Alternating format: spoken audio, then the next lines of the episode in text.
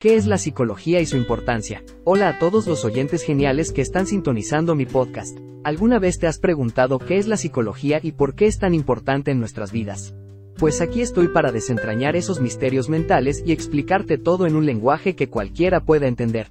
Así que, prepárense para sumergirse en el fascinante mundo de la mente humana. La psicología es esa ciencia súper interesante que se dedica a estudiar cómo funciona nuestra mente, cómo pensamos, sentimos y nos comportamos. ¿Te has preguntado alguna vez por qué actuamos de cierta manera en situaciones específicas?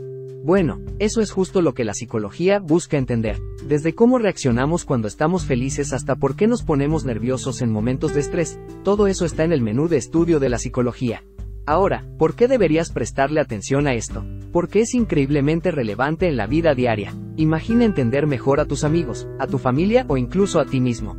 La psicología te da las herramientas para eso. Piénsalo, en la escuela, ayuda a los profes a enseñar mejor comprendiendo cómo aprendemos.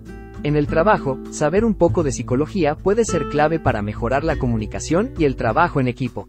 Y en la salud mental, ni se diga, la psicología es como una caja de herramientas para lidiar con los desafíos emocionales y mentales. Pero eso no es todo, porque la psicología también tiene el superpoder de ayudar a tratar problemas mentales. Sí, esos momentos en los que nuestra mente parece ir por un camino un poco confuso.